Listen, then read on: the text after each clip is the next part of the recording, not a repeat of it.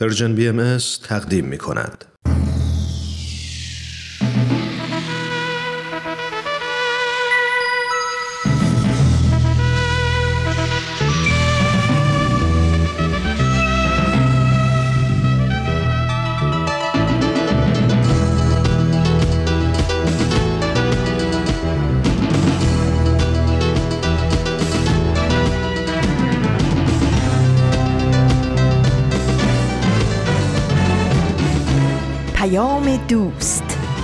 برنامه ای برای تفاهم و پیوند دلها.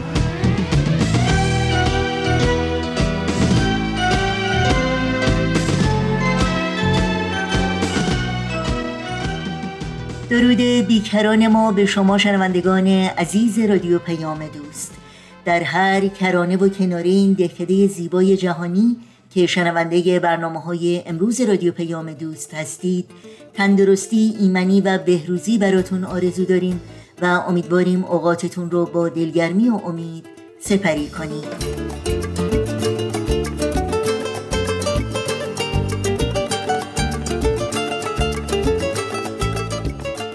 نوشین هستم و همراه با همکارانم برنامه های این دوشنبه 28 تیر ماه از تابستان 1400 خورشیدی برابر با 19 ماه ژوئیه 2021 میلادی رو تقدیم شما می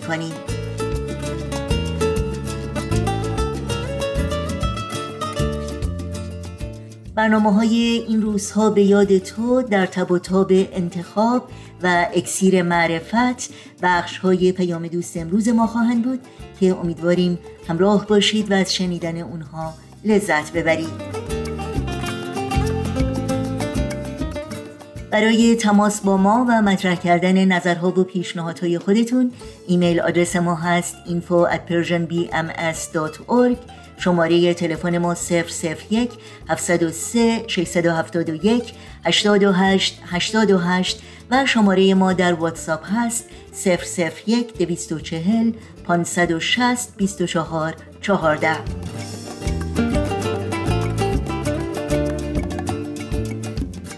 اطلاعات کامل راه های تماس با ما و همینطور اطلاعات برنامه های رادیو پیام دوست و برنامه های دیداری سرویس رسانه فارسی بهایی رو در صفحه تارنمای ما persianbahaimedia.org جستجو کنید.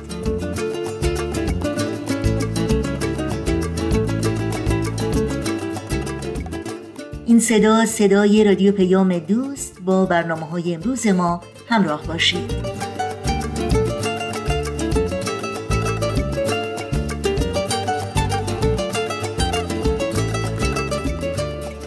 و ما سایت سرویس خبری جامعه جهانی باهایی news.persian خط فاصله باهایی از تشدید نفرت پراکنی و پروپاگاندای حکومتی علیه باهایان ایران خبر می دهد و می نویسد در ماههای اخیر کارزار نفرت پراکنی و پروپاگاندای حکومت ایران علیه باهایان این کشور که چندین دهه تداوم داشته است به مراحل جدیدی وارد شده.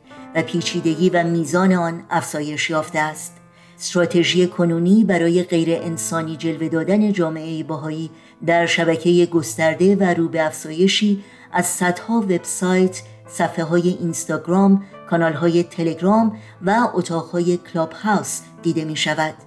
جامعه جهانی باهایی همچنین از براه اندازی وبسایت جدیدی به نام راستی وابسته به وبسایت باهایان ایران خبر می دهد که هدفش پاسخ به اتهامات بی اساس و دروغ پراکنی های دستگاه پروپاگاندا علیه بهایان در ایران و ارائه دادن اطلاعات صحیح از منابع مستقل به مخاطبان آن است. همچنین ویدیویی که توسط جامعه جهانی بهایی منتشر شده از افراد می‌خواهد تا با استفاده از هشتگ ایران بدون نفرت در توییتر به اعتراض جهانی علیه سرکوب بهایان در ایران بپیوندند. یاد شما در این روزها و در همه روزها زنده و پایدار. از تو حذر نمی کنم. گرچه ز من حذر کنی. جان به ره تو میدم نظر کنی. از نفس تو می شوم. هم نفس ستاره ها. خیمه به ما می‌زنم. گر بشوم گذر کنی. پاک شوم ز خاک تن. گر چو سبا به من رسی خاک ره تو می شوم تا گل من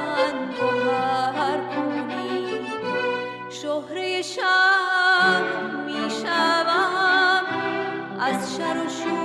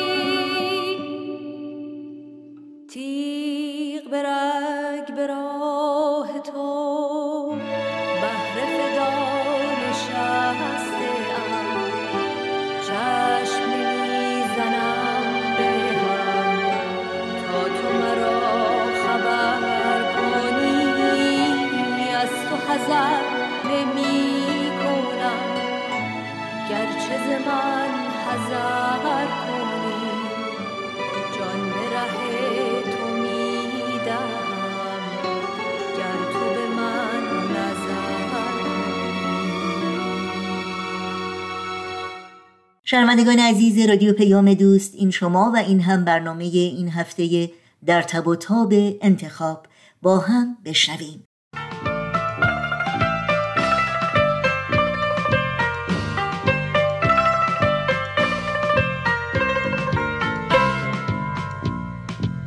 در تب و تاب انتخاب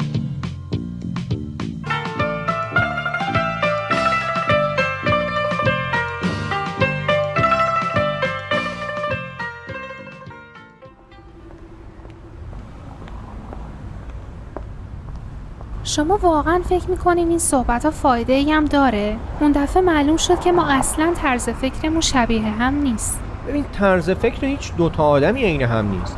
بالاخره نمیشه که دو نفر درباره همه چی با هم موافق باشن. اما بعضی مسائل خیلی اساسی و مهمن کسایی که بخوان آینده ای با هم داشته باشن باید در مورد مسائل اساسی با هم توافق داشته باشن. یعنی میگین ما در مسائل اساسی با هم اختلاف نظر داریم؟ نداریم؟ فکر می‌کنین افکار من و شما درباره حقوق زن و مرد و نقششون توی خانواده فرقی با هم نداره؟ نمیگم فرق نداره اما زیادم فرق نداره آه. یعنی حاضر این تصمیم گیری ها رو با خانومتون انجام بدین؟ نمیگین مرده که باید حرف آخر رو بزنه؟ البته چاره ای نیست که یکی حرف آخر رو بزنه شما میگین وقتی دو نفر هر کدوم یه چیزی میگن باید چیکار کرد بالاخره یکی باید تصمیم نهایی رو بگیره اونم مرده؟ مردا یه چیزی میگن که حرف آخر ما باید بزنیم. اما عملا حرف آخرشون همون چشمه. اینطور که من می‌بینم در واقع خانومان که همه تصمیما رو می‌گیرن. آقایون فقط زیرش رو امضا می‌کنن.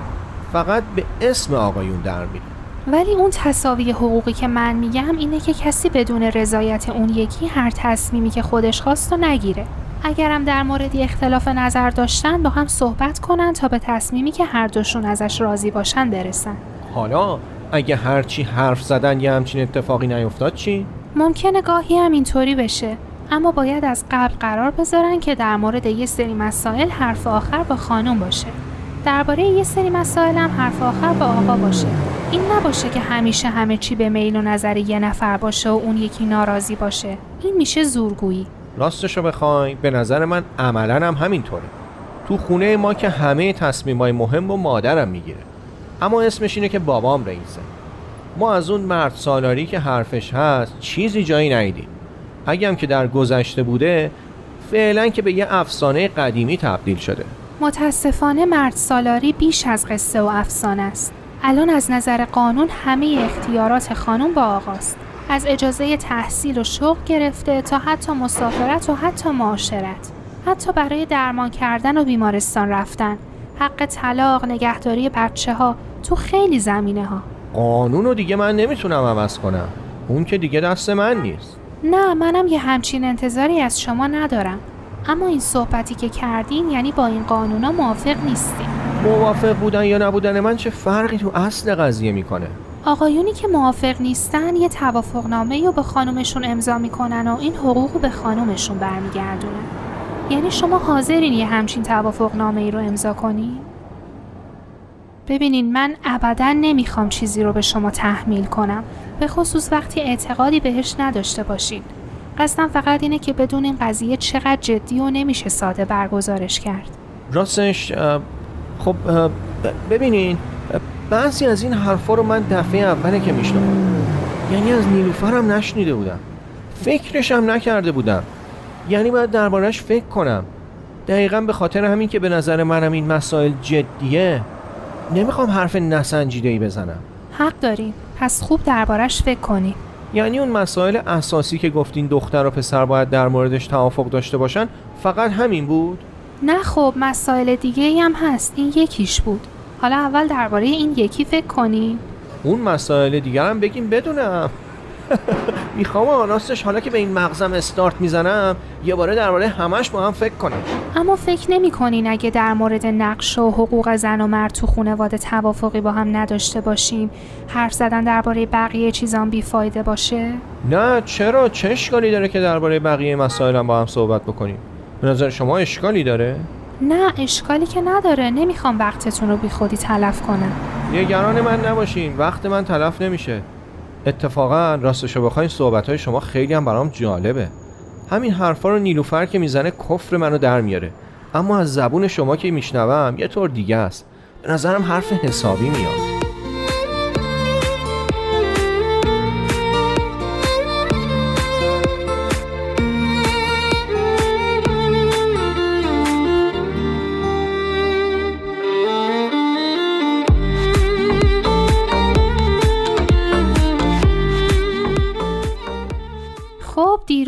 کار کردی؟ با هوشمند صحبت کردم و تمام.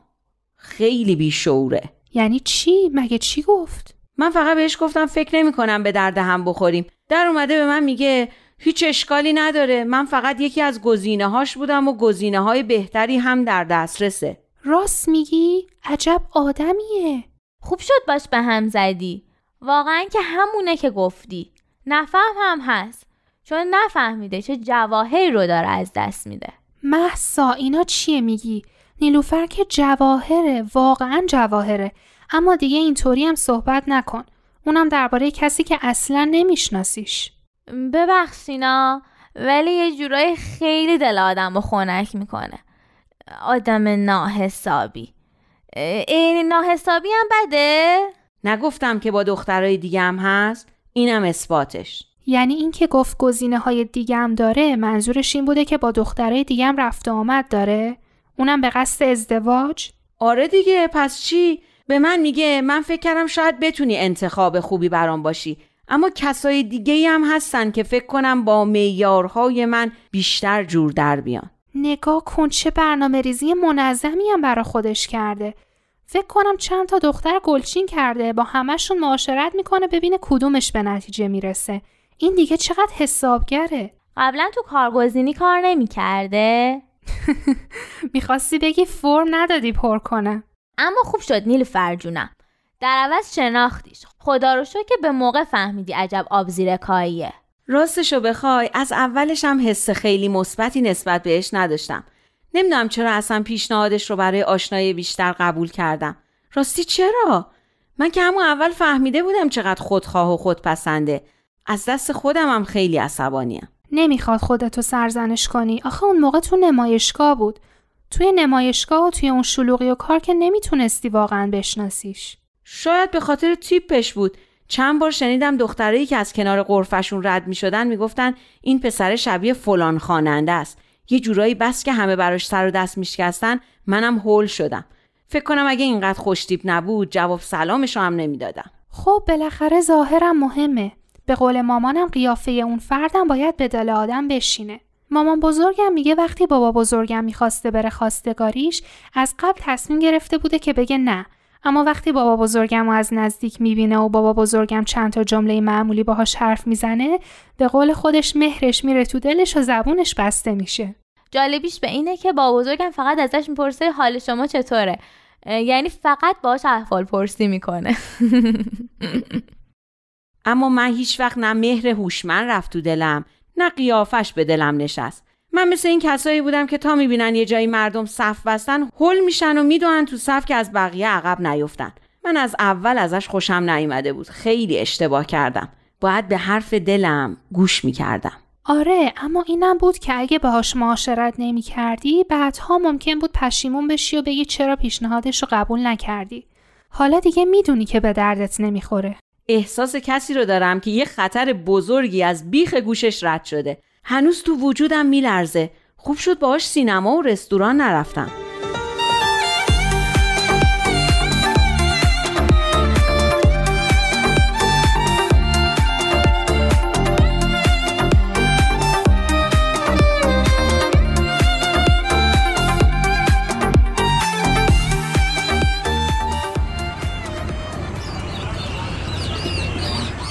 توی تلفن گفتین فکراتون رو کردین به چه نتیجه رسیدین به این نتیجه که می‌خوام بقیه حرفای شما رو بشنوم.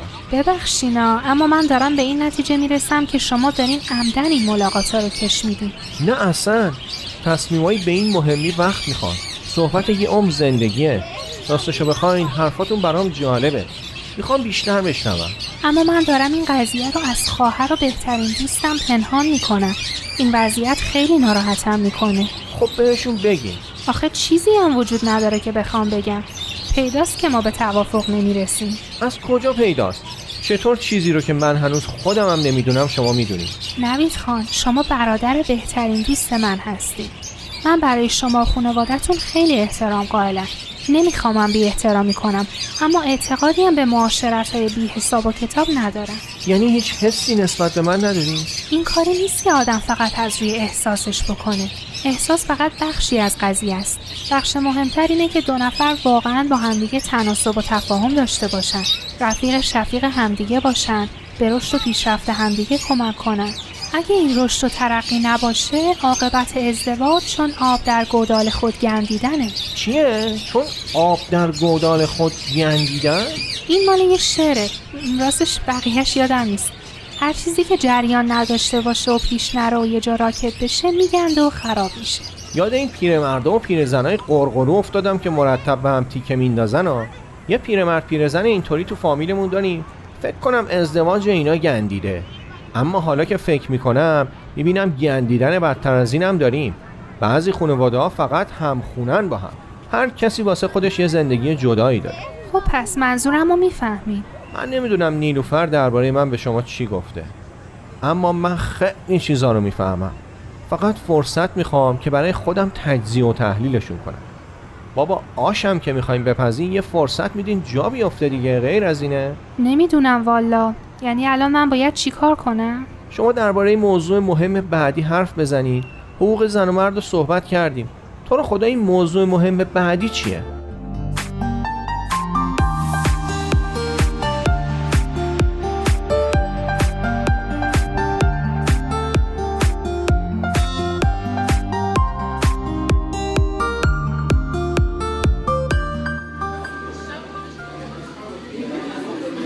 کجا نشسته؟ اونه هاش اون میز کنار پنجره. بریم.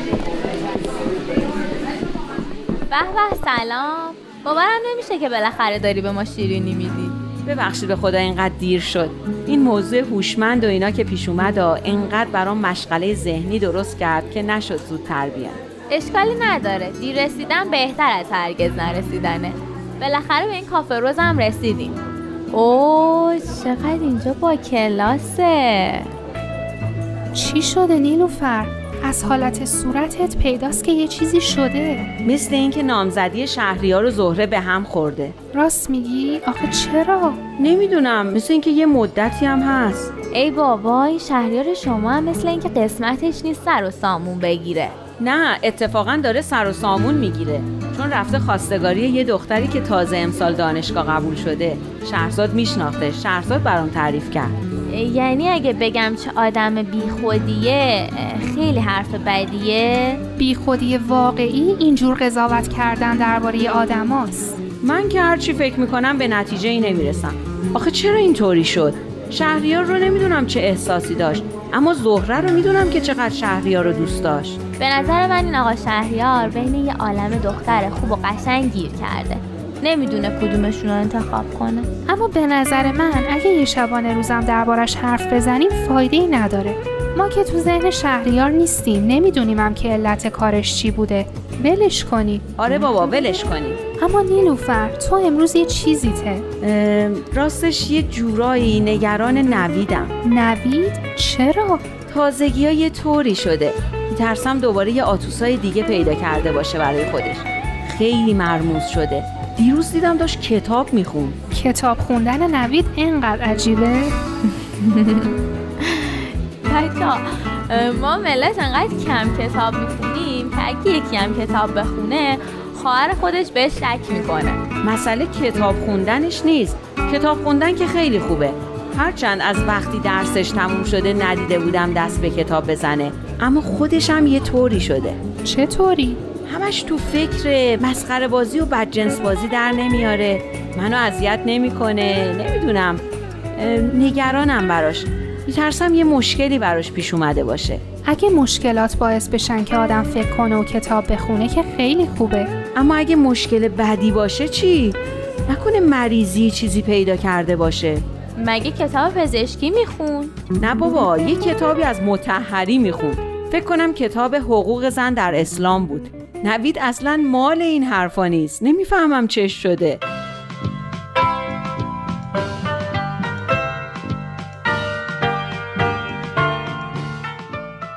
با برنامه در تب و تاب انتخاب از رادیو پیام دوست همراه بودید.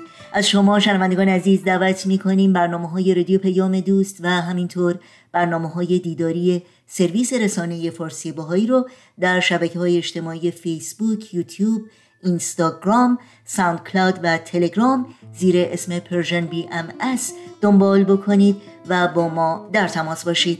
آدرس تماس با ما در پیام رسان تلگرام هست at Persian BMS contact. بیا تا گل برافشانیم و می در ساغر اندازیم فلک را صف بشکافیم و نو در اندازیم.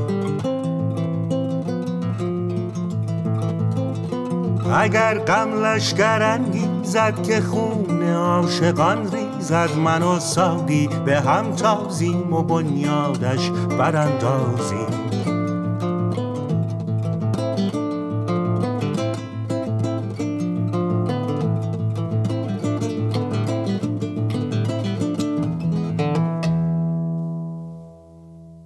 شراب ارقوانی یا گلاب در قده ریزیم نسیم حج گردان را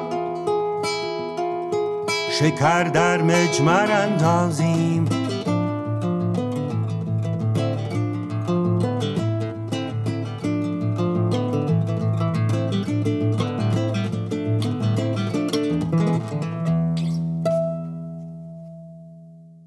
شنوندگان عزیز قبل از اینکه برنامه این هفته اکسیر معرفت رو بشنویم از شما دعوت می کنم برای دریافت خبرنامه سرویس رسانه فارسی باهایی به صفحه نخست وبسایت ما persianbahaimedia.org مراجعه کنید و با وارد کردن ایمیل آدرس خودتون در قسمت ثبت نام در خبرنامه اول هر ماه در جریان تازه ترین برنامه های دیداری و شنیداری و مقالات منتشر شده قرار بگیرید. اکسیر معرفت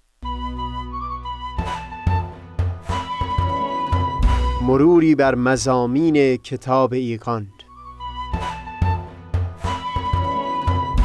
این گفتار گامی به سوی یگانگی جهان انسانی. از تا همامه ازلی در شور و تغنیست گوش قلب را از سروش او بی بحر مکن. از تا همامه ازلی در شور و تغنیست قلب را از سروش او بی بهره مکن. گوش قلب را از سروش او بی بهره مکن.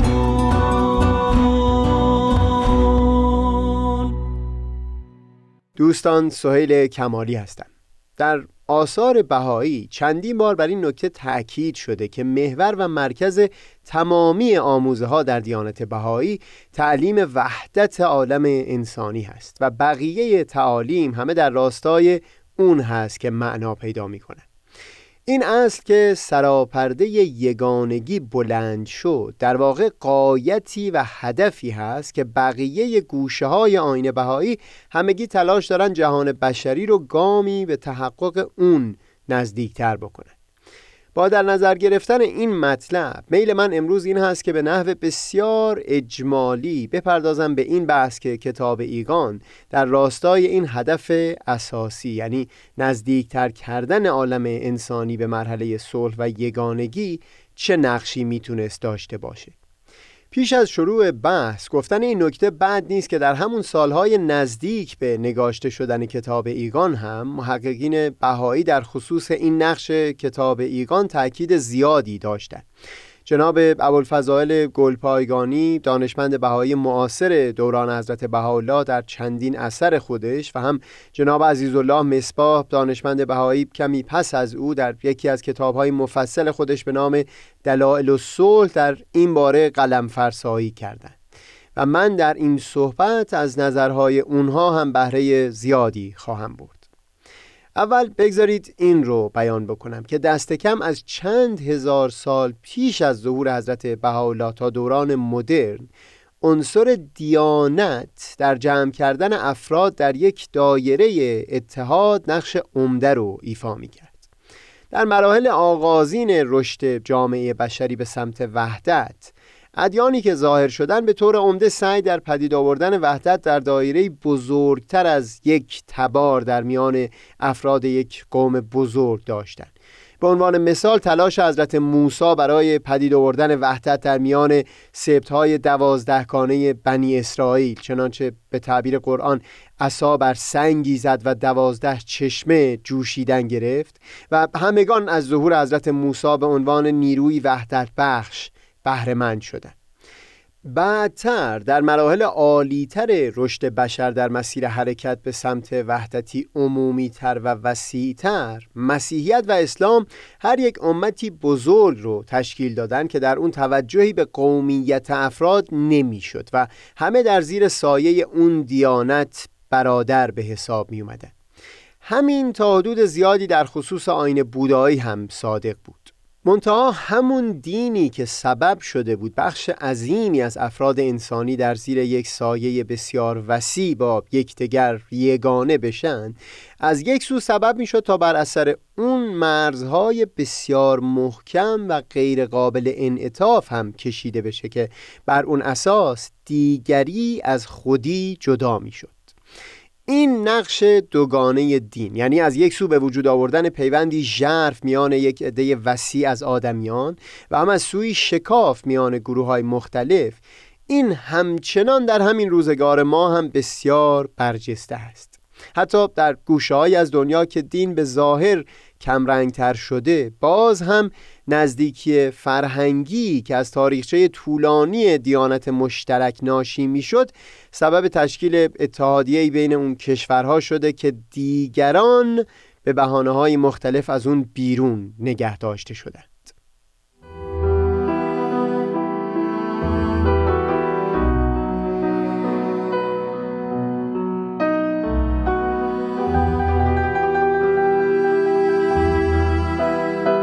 در ادبیات عرفانی ما داستانهایی بود که شاید می‌شد از اونها به عنوان الگویی برای وحدت میون ادیان استفاده برد. نمونهش داستان معروف مولانا است که اون شخص سخاوتمند به این چهار مرد درهمی داد تا برای خود چیزی فراهم بیارن. یکی فارس بود می‌گفت با این درهم انگور بخریم. دیگری عرب زبان بود می‌گفت فقط انب سومی ترک زبان بود می‌گفت جز اوزون به هیچ چیز راضی نمیشم. و چهارمی رومی بود می‌گفت فقط استافیل مولانا بعد از تعریف این نزا بیان می‌کنه صاحب سری عزیزی صد زبان گر بودی آنجا بدادی صلحشان. پس بگفتی او که من زین یک درم آرزوی جملتان را می‌دهم. در جای دیگری از مصنوی مولانا داستان مردی رو تعریف می‌کنه که در حجره مشغول به کار و شاگردی شده بود. یک روزی استاد از او خواست که شیشه را از اون اتاق دیگه بیاره. البته من سهیل تخصصی درباره چشم ندارم اما در داستان مولانا این شاگرد به خاطر بیماری در چشم یک چیز رو دو چیز می‌دید و از اون اتاق بانگ برآورده بود که من کدوم یکی از این دو شیشه رو بیارم. بعد از انکار استاد و اصرار این شاگرد استاد از سر خشم درخواست کرد که از دو شیشه یکی رو بشکنه و اون یکی رو بیاره. چون که یک بشکست شد هر دو ز چشم. در همین داستان مولانا نتیجه می‌گیره که حقیقت حضرت مسیح و حضرت موسی هم یکی بیش نبود و اون پادشاه یهود که دست به آزار و اذیت مسیحیان باز کرده بود مثل همون شاگرد بود که یک را دو می‌دید. در زبان عربی برای توصیف حالت دوبین بودن کلمه احول رو استفاده می کنند بیان مولانا این بود که عهد عیسی بود و نوبت آن او جان موسا او و موسا جان او.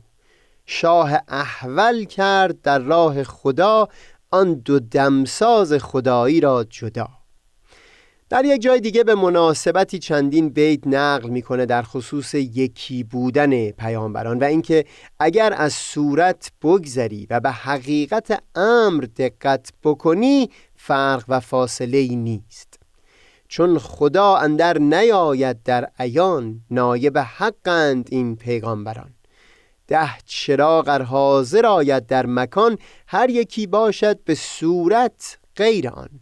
فرق نتوان کرد نور هر یکی چون به نورش روی آری بیشکی.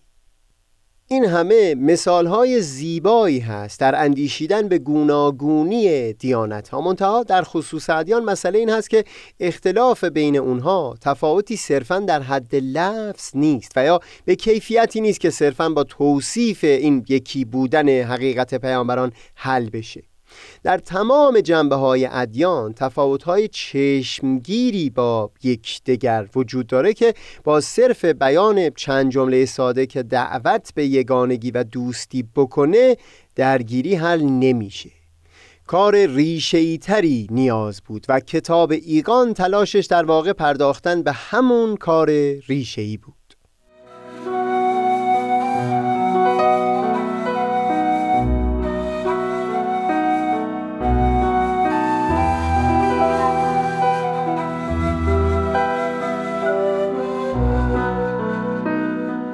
در ابتدای صحبتم اشاره کردم راه اساسی که کتاب ایگان پیش گرفته بود تا جهان را به تحقق یگانگی عالم انسانی نزدیکتر بکنه کوششی بود برای اینکه نشون داده بشه که ادیان مختلف به همدیگه بسیار نزدیکتر از اون چیزی هستند که پیروان اونها تصور می‌کنه.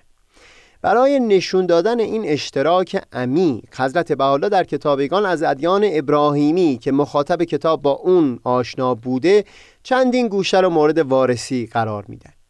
پروازه که در این صحبت اشاره به همه اونها ممکن نیست اما تلاش من اون خواهد بود که پیرامون هر یک از اینها در گفتاری مجزا بحثی داشته باشم به عنوان مثال یکی از اساسی ترین اختلاف میان پیروان آین مسیح و دیانت اسلام تفاوت نگاه نسبت به مقام حضرت مسیح بود. پیروان دیانت حضرت مسیح به استثنای دست بسیار کوچکی از اونها بر این باور بودند که مقام حضرت مسیح مقام پیامبری نیست بلکه خدایی هست که در لباس بشر ظاهر شده تا با پذیرفتن درد و تحمل اون همه رنج بر روی صلیب گناهان بشر رو بشویه و انسان رو باز از نو متولد بکنه. از جهان جسم و جسد بمیرانه و در جهان روح زنده بکنه.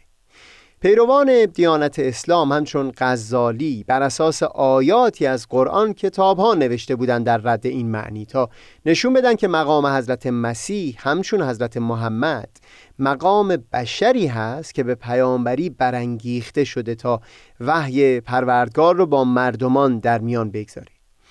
این یکی از ریشه‌ای ترین موارد اختلاف بین پیروان دو بود. حضرت بهاءالله در کتاب ایگان به طور تفصیلی مسئله ای رو مورد بحث قرار میدن تا نشون بدن که پیامبران الهی بر اساس متون مقدسه خود ادیان دارای دو مقام هستند. از اون حیث که در وجود اونها خورشید وجود حضرت پروردگار هست که جلوگر شده بسیار میشه که ادعای خدایی سر دادن.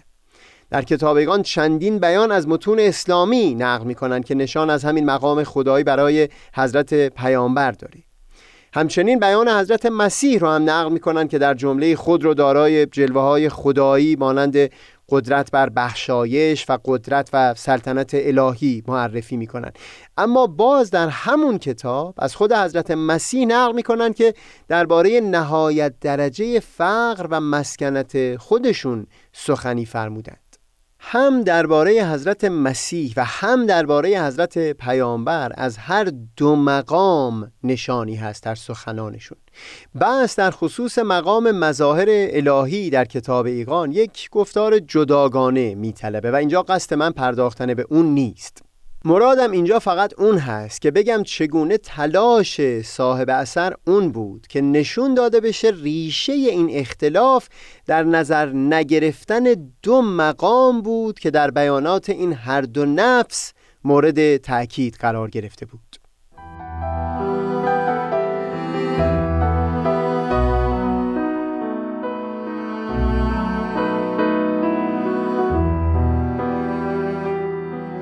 چندین بخش دیگه از کتاب ایگان هم به برطرف کردن ریشه اختلافا بین پیروان ادیان مختلف می‌پردازه.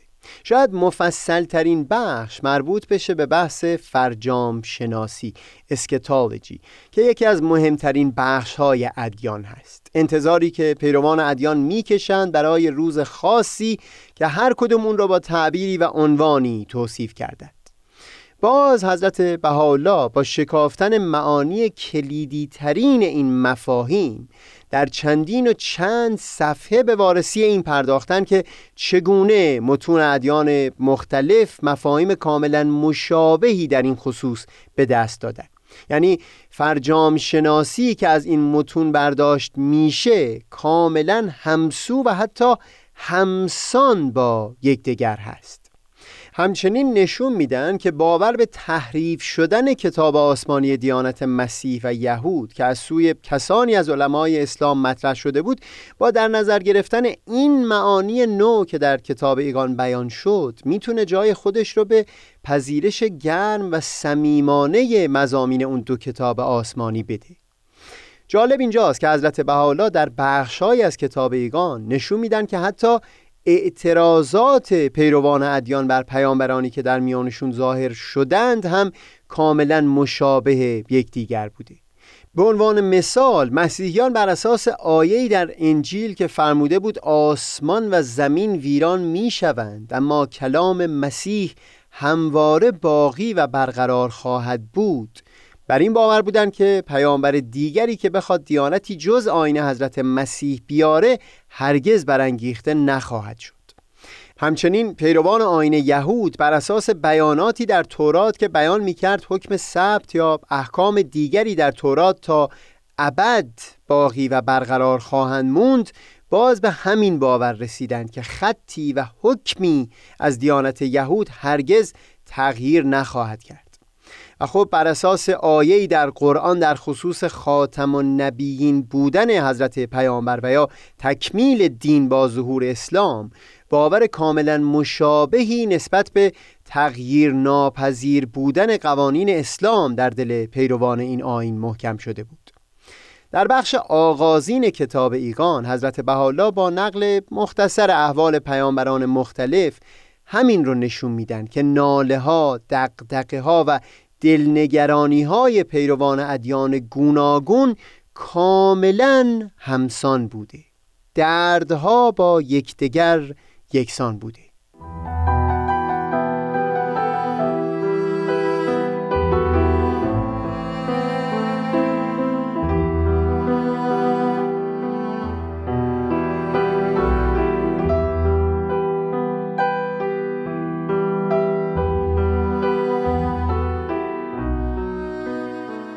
در هر حال در این صحبت من قصد داشتم نشون بدم که در کتاب ایگان گذشته از بحث الوهیت دست کم سه ساحت مختلف در ادیان مورد بررسی قرار گرفت.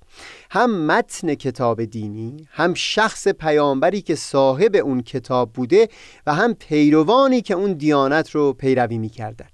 در خصوص متن دینی نشون دادن که کلیدواژه های اصلی در این متون کاملا با یکدیگر مطابق بوده.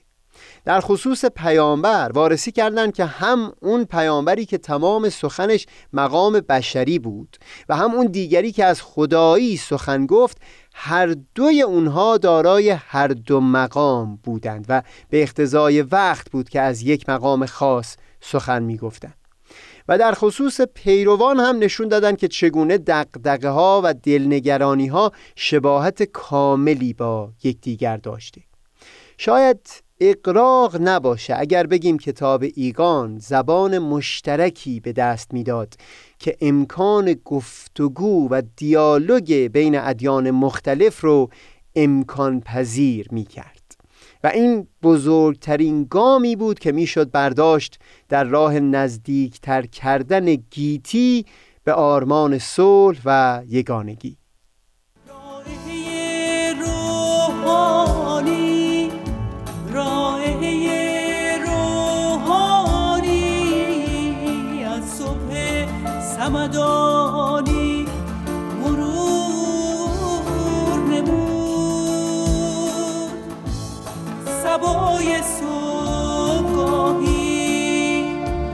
از مدینه سبای لایزانی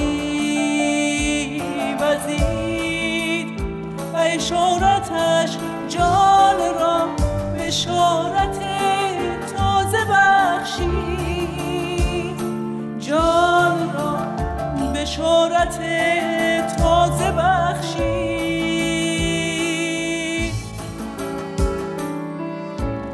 بساط جدیدی. مبسوط نمود بر مغان بی شمار. از آن یار بی نشان آن یار بی نشان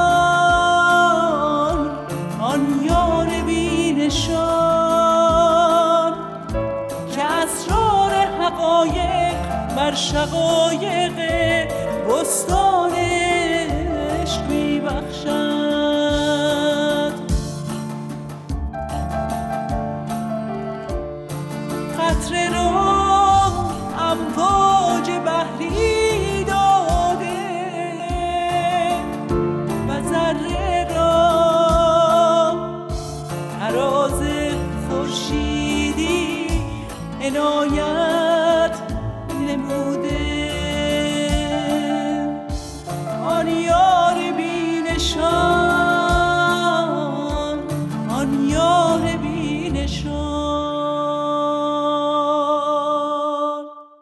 در اینجا به پایان برنامه های این دوشنبه رادیو پیام دوست می‌رسیم.